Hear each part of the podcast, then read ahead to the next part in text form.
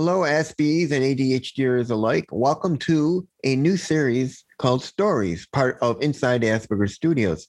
Today, I'm joined with Jaclyn Hunt of ASD Life Coach, where we talk about where she is, where she's going, and what she has plans for the future. And also, make, make sure to stay tuned to the very end to check out the questions I ask her. And remember, guys, to hit that hit that bell, subscribe, and like so you know when I put up new videos. See you on the other side.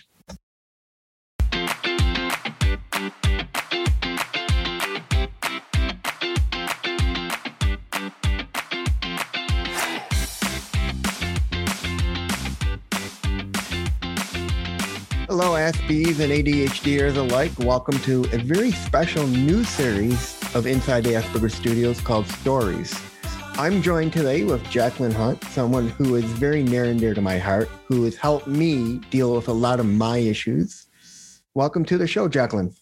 Thank you for having me, Reed. This is an honor. Not a problem. So, mm-hmm. like I said, this is stories where I let those tell their story. So the stage is all yours. So, I guess to give your audience a little background on me, I am a life coach for adults on the autism spectrum. And, you know, talking about my story, the reason I, I got into this this field is is because of my husband. He's on the spectrum. And I was studying at the time while we were dating to be a marriage and family therapist. And and I love therapy. I always tell people therapy is wonderful. It's it's it's it helps so many people. But as I was learning things, I found that that everything I was learning either had no effect or the complete opposite effect on my own relationship.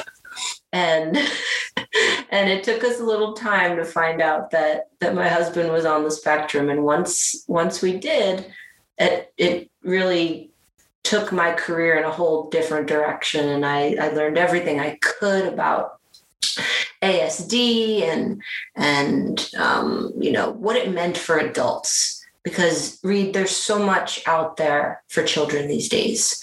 You know children are getting identified. They have so many services. They have um, so many supports in place and it's still lacking. I, I think they need to do a lot more work in that area. But but in terms of adults you know, once you turn 23, there's not much out there. There, there's not many people out there who who who work on on life skills, you know, everyday life skills. And so once I started learning and once myself and my husband understood what was going on, we finally started making progress in our relationship and communicating more effectively and and solving problems instead of, of having arguments that would last sometimes for months. And and once we learned how to communicate i thought to myself if we're having this problem how many other people out there are having the same struggles that that go to a therapist and the therapist doesn't know how to help them is giving them advice that, that might have the complete opposite effect or, or no effect and, and how frustrating that could be for people. And so I decided to, to, you know, stop studying therapy and, and become a life coach. And since nobody else out there was really doing it, I did it myself. And and I never going to look back. I'm so happy I'm I'm doing this. I get to meet amazing people all over the world who come from all walks of life, have various talents and abilities and and you know strengths and, and weaknesses and and I've been connected with so many amazing people across across the country, across the world and and working on life skills, social skills, you know being able to to manage your life executive functioning you know just just managing your day-to-day life and and building self-confidence and motivation and and just practical life life skills. And so that's that's sort of the short version of how i i got into this this business and doing what i do. Very interesting. Um mm-hmm. have you um do you take anything you've learned from yourself and bring it to your clients? Oh, I always tell people, especially couples, parents that reach out to me, that they have to do as much changing as their child or spouse or significant other have to do just as much as as as my husband has changed over the years i've changed that much too i've learned i've learned to be more direct i've learned to be more um, accurate in, in what I, what I say and talk about. I've learned never to make assumptions. So many of us make assumptions about people you know?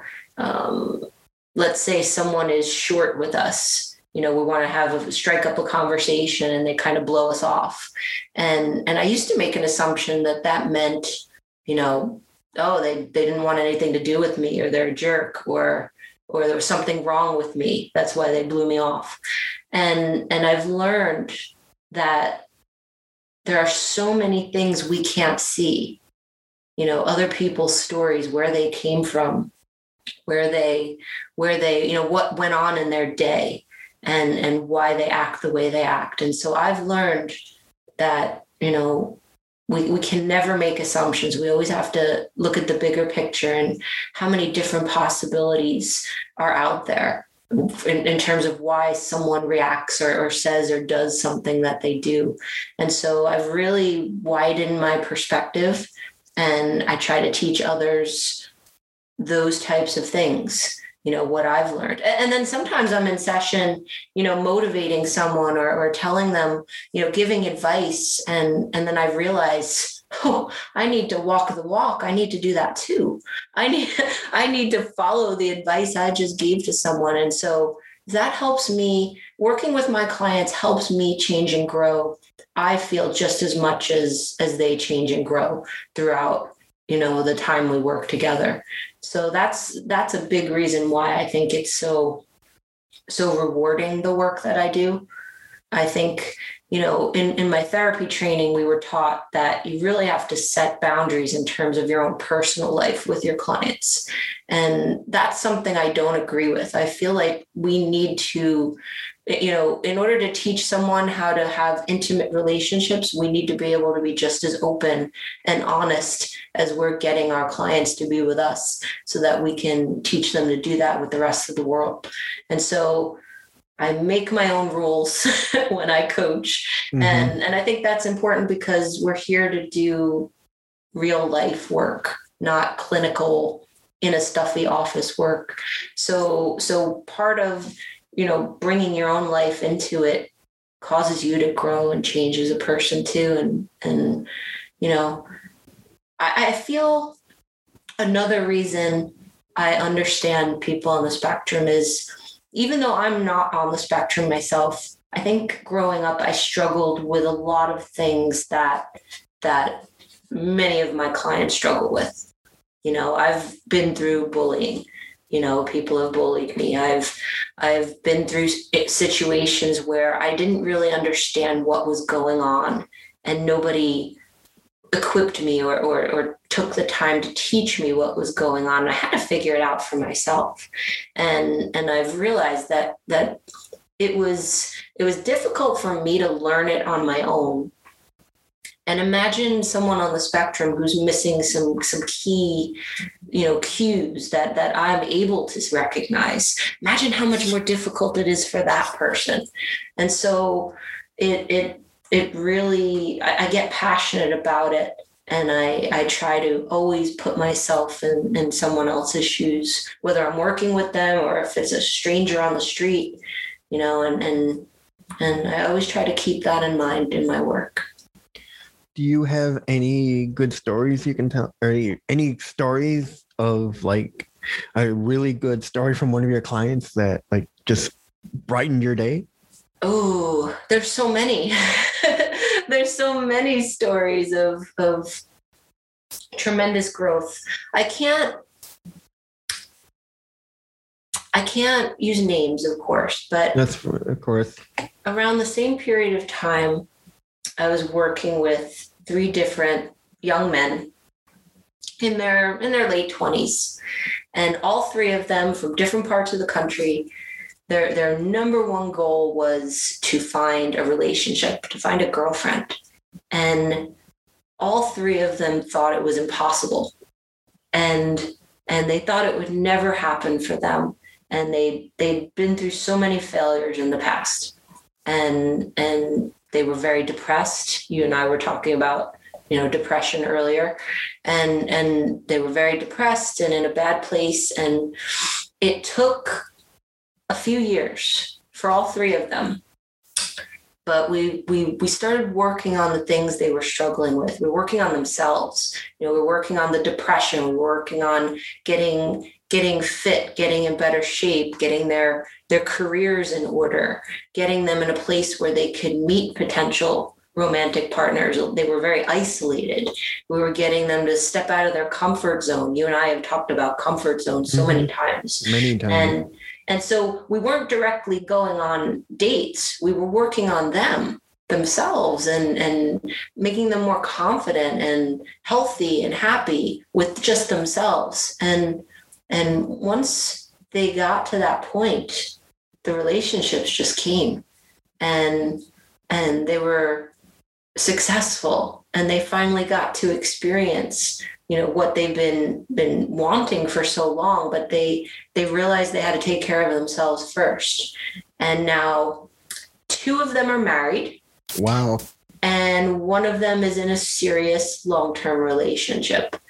And and to me that's you know taking the most oh, I would say that the, the people who were at their lowest when they came to me and seeing them, you know, achieve this ultimate thing that they wanted years ago and that they they were willing to put the work in that they didn't just you know stop at, oh, I'm not going to get it instantly. Let me walk away. I'm going to give up. They actually took the time to put the work in and they found what they were looking for once they once they did things in order once they did things you know you, have to find yourself you have to be in love with yourself before you can find someone to to have a, a loving mm-hmm. relationship with and once they learned that i was you know that to me is is one of the most rewarding things I've ever experienced. And seeing it happen with three people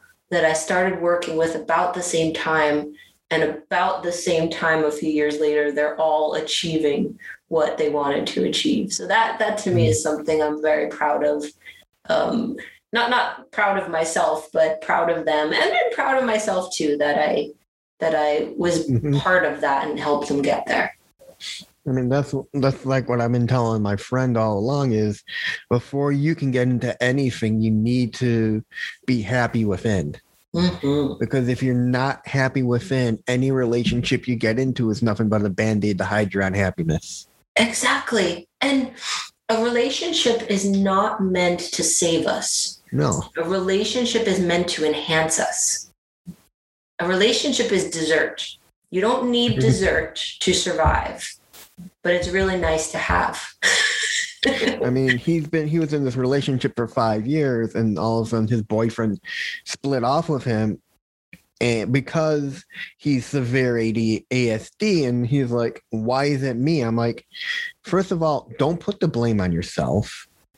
It's got to be a 50 50. He told you why, some of the reasons, but the other reason I told him is because your boyfriend in the beginning n- never took time to say, listen, we need to set some boundaries with you and the way you act. You mm-hmm. can't depend on me 100%.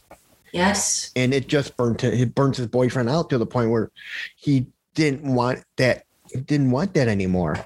Mm-hmm. Well, so like, that's that's very common, Reed. It's it's very common. Let's say you might not have a lot of friendships, you know, hypothetically. You don't have a lot of friendships. And then finally, someone comes along and gives you attention. Suddenly, you elevate them to best friend. Mm-hmm. And because it's a new relationship, they quickly get overwhelmed. They, they, it's too much for one person. And so it's not that they don't like you or want to have a friendship or even a potential relationship with you. It's just they're overwhelmed. There's too much too soon. You, you you put too much on that person. And and i think a lot of people don't understand that. And how can you understand it if no one teaches you that? If no one shows you that? And you were you're doing a good job of of trying to explain that to your friend. And mm. and so so i always believe in working on yourself first building a network of friendships first being in a good place in terms of you know at least a path in, in terms of your career and what you're going to do with your life. And then you look for that relationship when you're already in a good place and, and it helps take things to the next level enhances your life makes it even better. And then that way you don't you don't overwhelm the person. You have your own separate lives and then your lives together as a couple that is is the sign of a very healthy relationship. You don't want a codependent relationship. You no. don't want you don't want the other person to save you. You want the other person to enhance you and make you better. Now, have you had any clients who have had se- severe depression? Oh, many, many, How do many you deal clients. with that? Well, you always have to go slow. You know, I've had a client who was so depressed you know, he couldn't take a compliment. Mm. You know, you have you have a really nice, you know, really nice haircut today, or um, you know, that shirt looks really nice on you. And he would just say, No, it doesn't. You know, a lot of negative self-talk. And sometimes, sometimes it's persistence. Many people give up if their compliment is rejected, they eventually stop complimenting. But I don't give up. I keep, I, I stay persistent and I keep it going. And I, and I always tell the truth, you know. And I think once a client learns that with me, what you see is what you get, what I say is always the truth. I don't give a compliment if it's not real. I don't, I don't say that you're intelligent if it's not true you know what i say is real and once once a client gets to know me well enough to know that I don't steer them in the wrong direction. I, I always tell them the truth. Then they start to believe. And then they it's a process. It's a process. Mm-hmm. And and I think my therapy background really helps me in situations like that when I'm dealing with someone who might be depressed or anxious or or um, struggling with a little bit more than just ASD. And, and so persistence and patience and, and being understanding, but also, you know, being, being persistent enough to show the person that what they're depre- depressed about may not actually be the reality you know maybe maybe girls are not rejecting you because you think you're ugly maybe maybe you're really good looking and you just feel so bad about yourself, that's what turns them off. So let's work on you. And once you feel better about you, then you'll realize how you how attractive you are to others. And so mm-hmm. we often come to the wrong conclusions when we're depressed. And we make assumptions, like I said earlier, no assumptions. Just because a girl won't talk to you doesn't mean you're ugly. Just because a girl won't talk to you doesn't mean there's something wrong with you we don't know what that girl's story is and so we have to we have to learn about ourselves and grow as an individual and then we could start understanding others if you understand yourself it's so much easier to mm-hmm. understand people around you i mean like i like i said in the group once um the minute you stop caring about what people think of you is the minute you start living your life yes and that holds so true because with my friend, it's like he has to have any he has to live off of compliments to keep, boost him. I'm like, dude, that's not how you live your life. Mm-hmm. You gotta live. You gotta be happy within first. You can't depend on other people to keep complimenting you. Oh yes, and that's a very good lesson, Reed. It's it, it's called external motivation a lot of people run on external motivation rather than internal intrinsic motivation and and so someone who runs on that external where they need compliments they need they need people to motivate them to do things um, on the outside eventually they're going to get stuck because there may not be someone there to fuel them.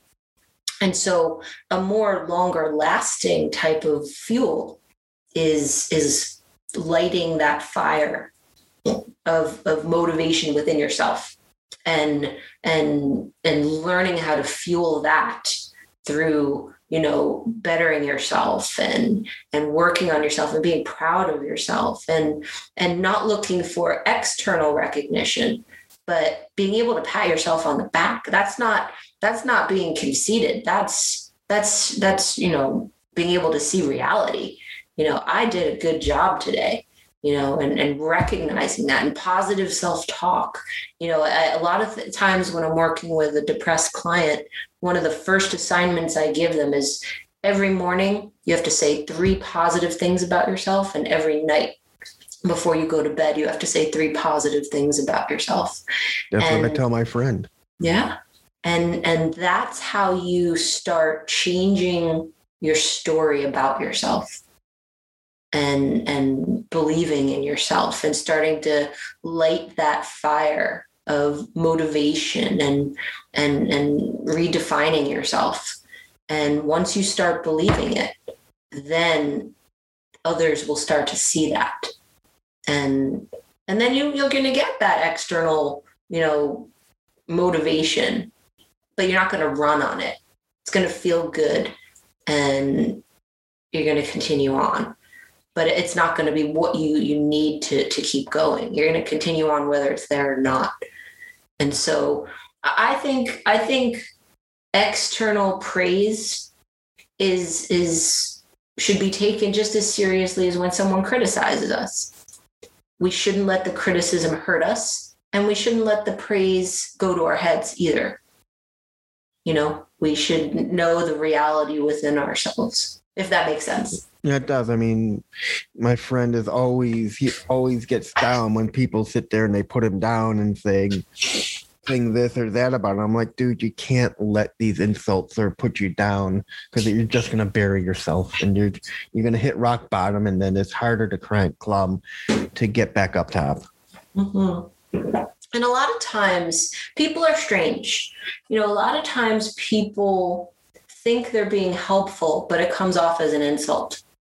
And a lot of times people say things that, you know, they had good intentions, but it just didn't work out. And and so we can often, especially if we're depressed, misinterpret something that was meant to be helpful but really wasn't. And it can hurt us even more. And and so it's it's it, it'll take some time and work, but you're a really good friend and and if you keep pointing out the reality to your friend and and stay persistent that's that's tremendous. And and he's lucky to have you as a friend. Now let's go back to your um your business. How many coaches did you start off with? Or was it just you? In the beginning it was just me. You know just like any brand new business or field, you start off with one person and one client. and it builds and builds from there. And and you know, I have my dad and brother are business owners, my husband's a business owner. So I had the business sense. You know, I learned a lot from them. And so I I just started building it from the ground up and one client turned into two clients into 20 clients into more clients than I could handle on my own. And I started bringing on coaches one by one. I brought on Rosie. You know Rosie. Mm-hmm. Rosie, mm-hmm. Rosie and I go way back. She's amazing, and uh, you know she she took on a lot. And then I brought on Francesco, and the rest of my coaches. I have seven seven coaches that work for me now, and that's increasing. You know we're very very busy, but it's just over time the the need for what we do is great.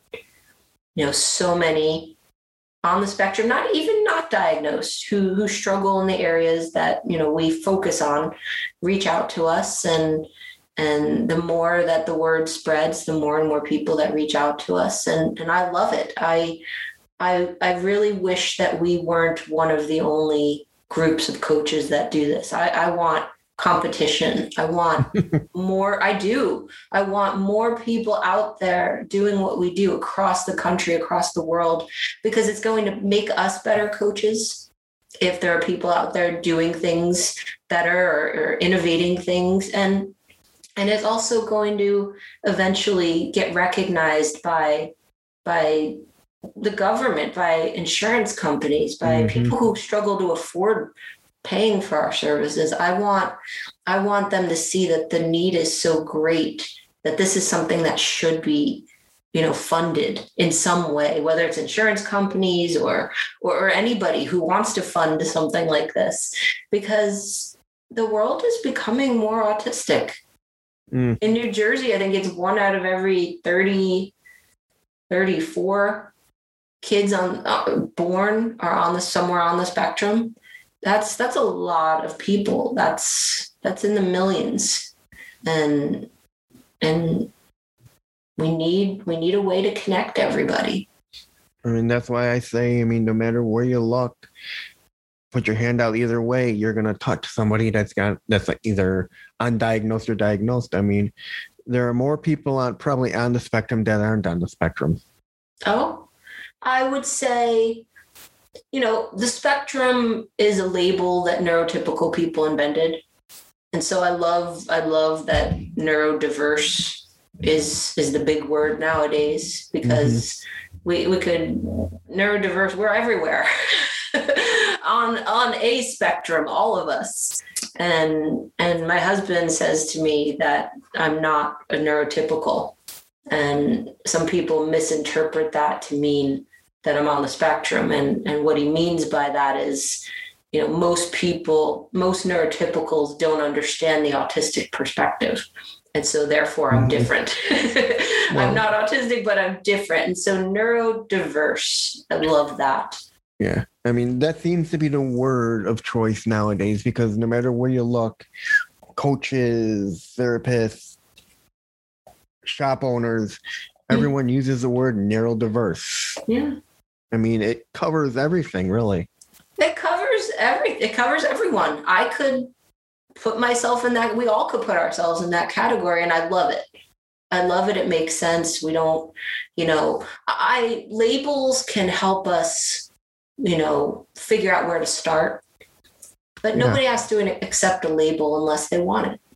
I mean, if you listen to my latest podcast, mm-hmm the whole conver- that whole beginning of that conversation was on labels mm-hmm. and how those on the spectrum fight it because it's something that la- puts the labels them as disabled and they mm-hmm. don't like that term yeah well i, I don't blame them because uh, you know i don't know your experience growing up Reed but but many that come to me you know, when they had services when they were younger, were often grouped together with people that were lower functioning than they were. Mm-hmm. Often grouped with people with with disabilities that that were nothing like them being on the spectrum, and and so they often get this this very bad vibe with that label because they think that's how the world sees them. And so I found that it goes both ways where someone on the spectrum wears their diagnosis like a badge of honor or doesn't want anything to do with the diagnosis. And I and and how we label ourselves is a personal choice. And and so we can I just use the label as a way to advertise my services so people on the spectrum can find me. And I use the label as a place to start because there are a lot of commonalities for people on the spectrum that, that we can work on.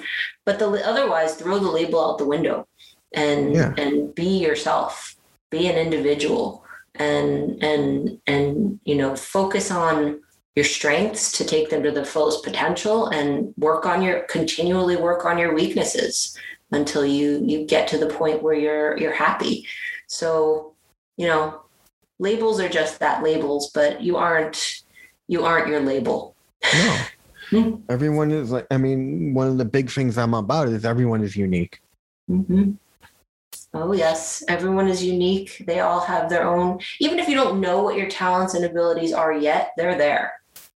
It's just about discovering them, finding a way to discover them. And that's another good thing about life coaching. When you're stuck, when you don't know what you want to do with your life, you know, a coach can help you brainstorm. You know, sometimes when you're alone with your thoughts, you get stuck. Mm-hmm. And you need someone to bounce ideas off of so that you can evolve those thoughts into something tangible and doable and realistic and fun and rewarding. And I think everybody deserves that. And and so that's just another benefit of having a coach, just like a, a coach for an athlete. You know, athletes often have this amazing athletic ability that's intrinsic that, that they were born with. But if they want to get to the Olympics, they don't get there on their own. They need a coach, they need a mentor, they need someone to help see them through their fullest potential. And I kind of see ourselves that same way. We take already amazing people and we just show them the path. So that's that's what we're all about. Yeah. Hmm. Now it comes time part for the show, part of the show where I ask you a bunch of questions. All right, I'm ready. ready. I'm ready.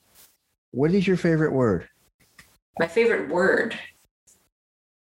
That's an interesting question. Ooh, let me think. Nothing pops into my head instantly. Ooh. Feather. What is your least favorite word? Ooh. Mm.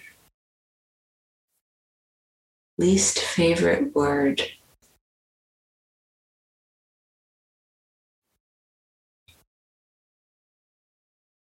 I hate the word disgusting. Okay. what turns you on creatively, spiritually, and emotionally? Or emotionally? Oh, people.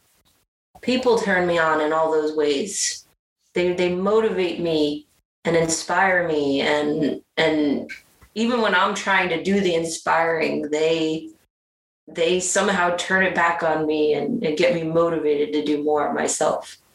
What turns you off? Ooh, ignorance. What is your favorite cuss word? My favorite cuss word. I'm not a big cusser. I'm not a big cusser, but I don't know. I I it's funny because I always feel like I enjoy comedians that that don't have to drop f bombs constantly. Mm-hmm. I enjoy, you know, I enjoy more clever ways of communicating. So I'm not big on on on throwing it out there left and right like some people do, but it's it's more how it's said. So when you got a good F bomb when no one expects it, it's mm-hmm. so much more powerful. So someone like me who doesn't talk like that much, if I drop one, you know I mean it. You yeah. know it has that much more impact. So so right. that's a good one when you want to make an impact. What no what sound or noise do you love? Ooh, I love the, the sound of the ocean. What sound or noise do you hate? Hmm. Any type of, you know, that nails on chalkboard type of screech is. All right. What is your favorite color? Green. What is your least favorite color? Hmm. I would say orange. What profession other than your own would you like to attempt? Growing up, I played the clarinet. And I was in band in school and and unfortunately when I went to high school, there was no band. and I always regret not continuing with my music because I always could picture myself in like a pit band at a Broadway show or or in an orchestra or something like that. What profession would you not like to do? I would not like to be anything to do with math. I would not want to be a math professor, that's for sure. If heaven exists, what would you like to hear God say when you arrive at the pearly gates? Hmm.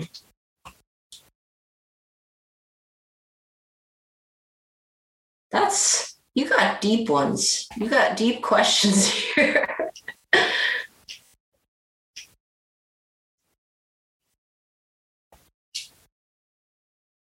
I, I would like God to say, You did good. And lastly, when you arrive at heaven, who would you like to meet and what would you ask them and why? Oh, the first first person I would want to meet would be not meet, I've already met him, but I would love to see my grandfather and and you know ask him what he's been up to all these years. And that's it. Oh wow. Thank you so much for being my inaugural guest, Jaclyn. Oh, Reed, thank you so much. It was an honor to be here. I'm so happy we finally got to do this. It was so much fun. Thank you. You're welcome.